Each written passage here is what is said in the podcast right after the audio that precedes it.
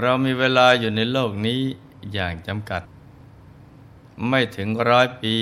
ก็ต้องจากไปแล้ว ชีวิตเรานั้นไม่ได้สิ้นสุดลงที่เชิงตะกอนแต่ยังต้องเดินทางต่อไปยังปรโลก บัณฑิตทั้งหลาย จึงเร่งรีบสั่งสมบุญกุศล ทั้งการให้ทานรักษาศีล แล้วก็หมั่นประพฤติปฏิบัติธรรม ทำใจหยุดใจนิ่ง เพื่อให้เข้าถึงสรณะ ที่พึ่งที่ระลึกที่แท้จริง คือพระรัตนตรัย ซึ่งเป็นที่พึ่งทั้งในโลกนี้และโลกหน้า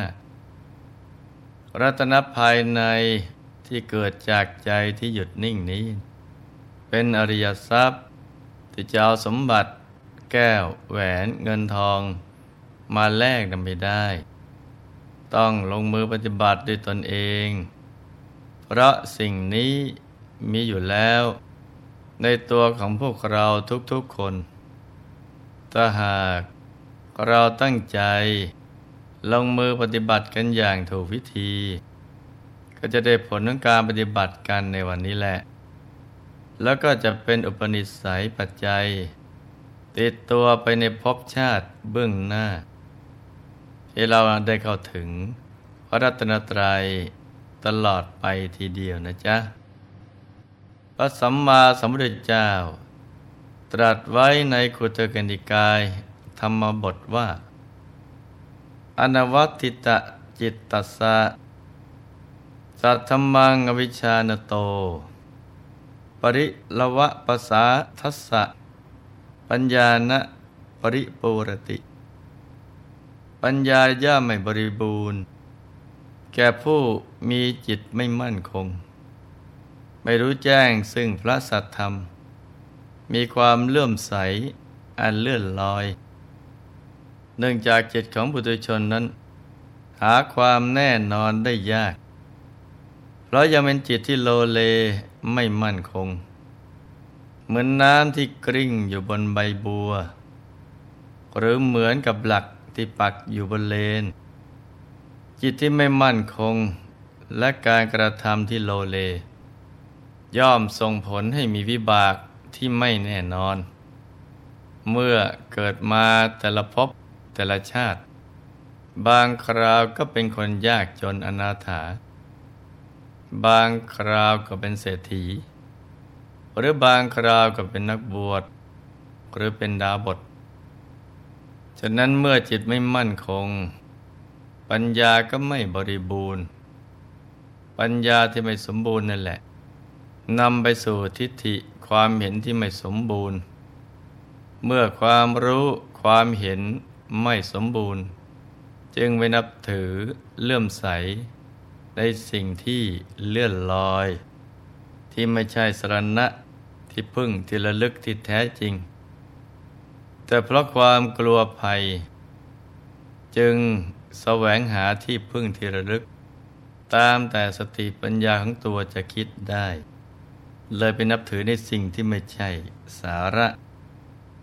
แม้บวชเป็นพระภิกษุในพระพุทธศาสนา แต่ตราบใดที่ใจยังไม่มั่นคง และปัญญายังไม่สมบูรณ์ คือยังเข้าไม่ถึงพระรัตนตรัย หรือยังไม่ได้เป็นประโสดาบันเป็นต้น จึงมีความไม่แน่นอนในเพศสมณะ เหมือนดังเรื่องของภิกษุรูปหนึ่ง ซึ่งมีจิตไม่มั่นคง เพราะดวงปัญญายังไม่บริบูรณ์ บวชมาเพื่อวัตถุประสงค์บางอย่าง ไม่ได้บวชมาเพื่อทำพระนิพพานให้แจ้ง แม้บวชมาตั้งหลายครั้งแล้ว แต่ก็ไม่สามารถ ทำตนให้หลุดพ้นจากกิเลสอาสวะได้เลย เรื่องลาของวิสุรูปนี้ จะเป็นอย่างไรนั้น เรามาติดตามรับฟังกันเลยนะจ๊ะ ในสมัยพุทธกาลมีหนุ่มชาวเมืองสาวัตถีคนหนึ่งที่ตามหาโค จนกระทั่งเที่ยงวันถึงจะพบ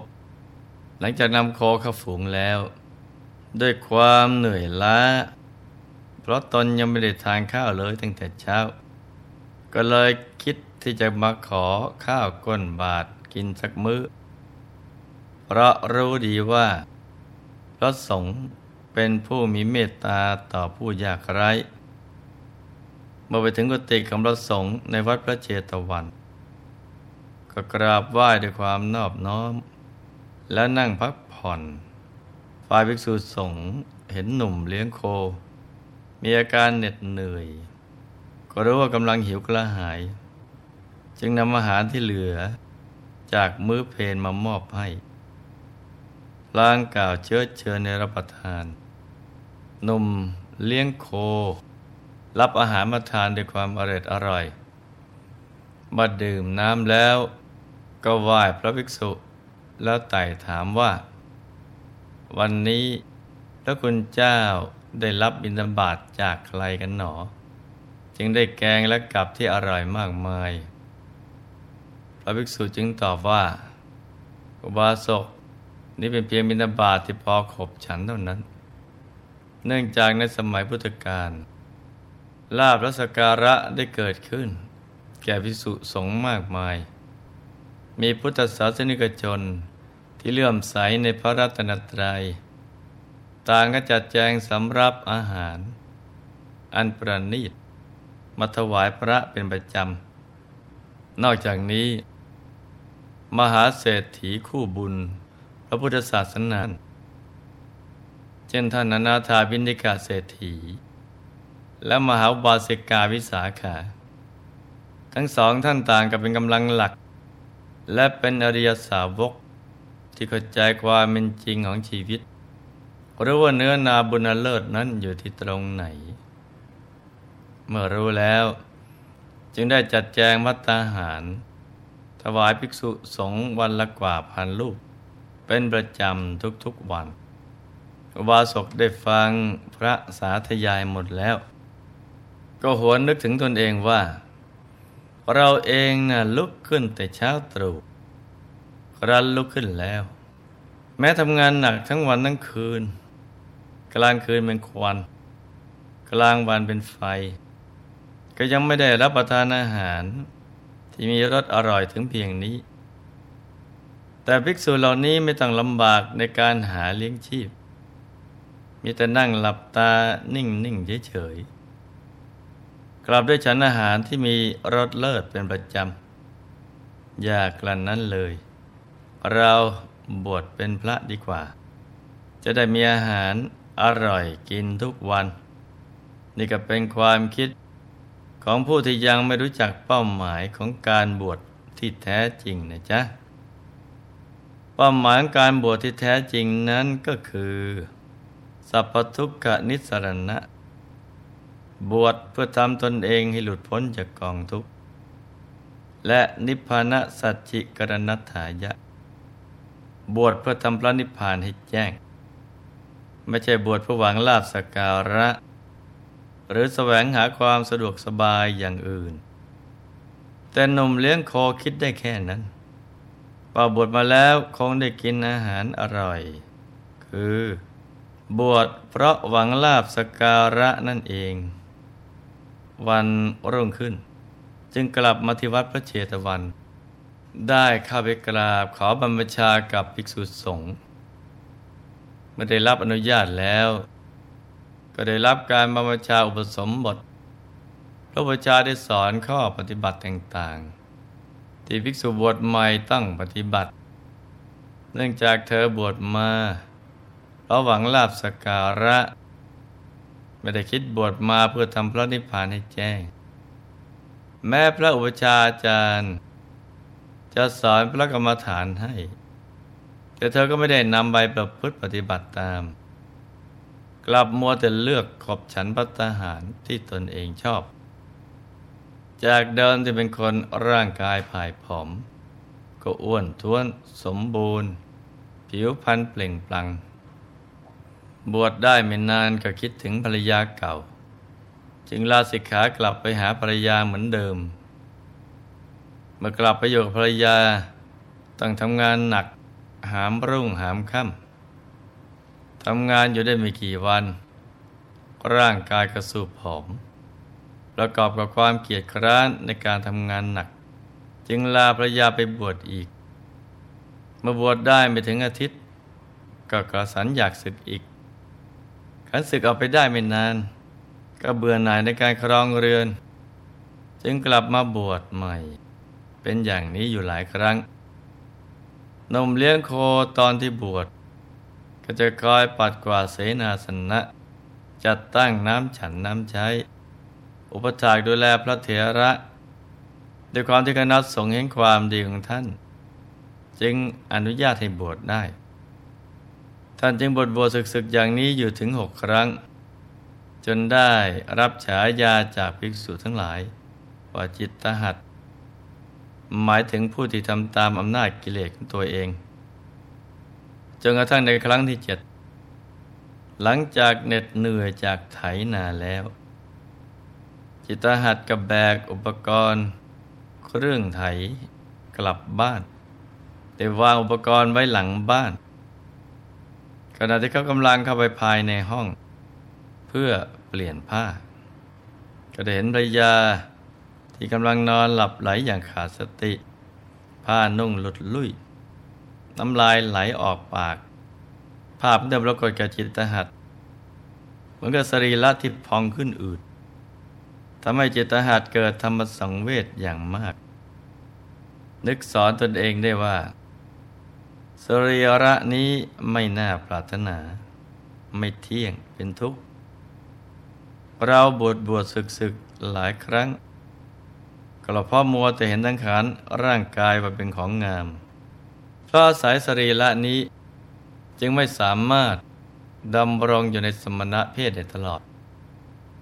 วันแล้วก็เดินออกจากบ้านโดยใจที่มุ่งมั่นเด็ดเดียว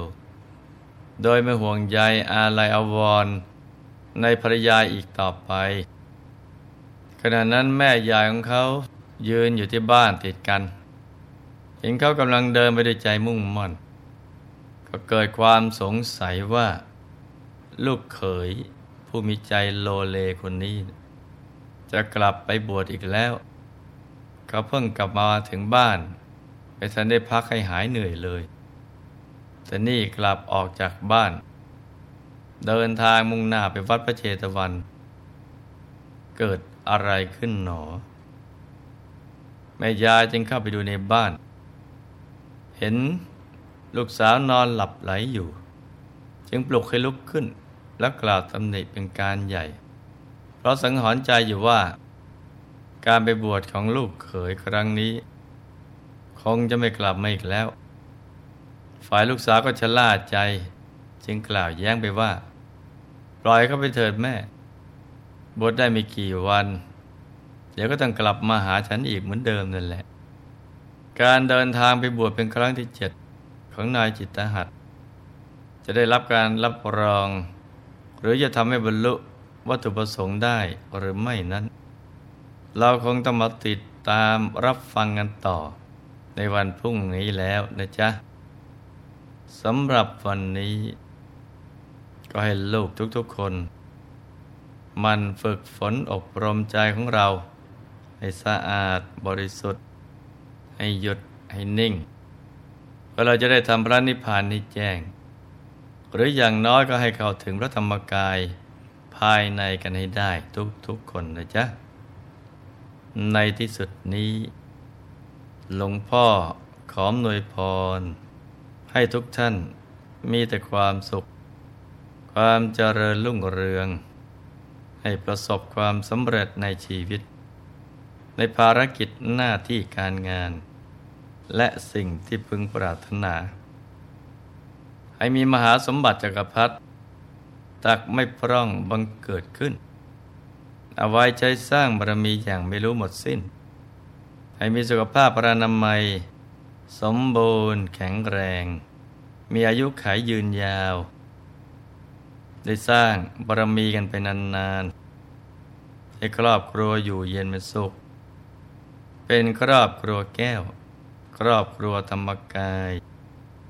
ครอบครัวตัวอย่างของโลก ให้มีดวงปัญญาสว่างสวัยก้าวถึงวัธรรมกาย ได้โดยง่าย ได้เร็วพลัน จงทุกท่านเธอธรรมกายเจดีมณีอนันจักรวาลอำนวยสุขทุกสถาน ราบนิพพานถึงสุด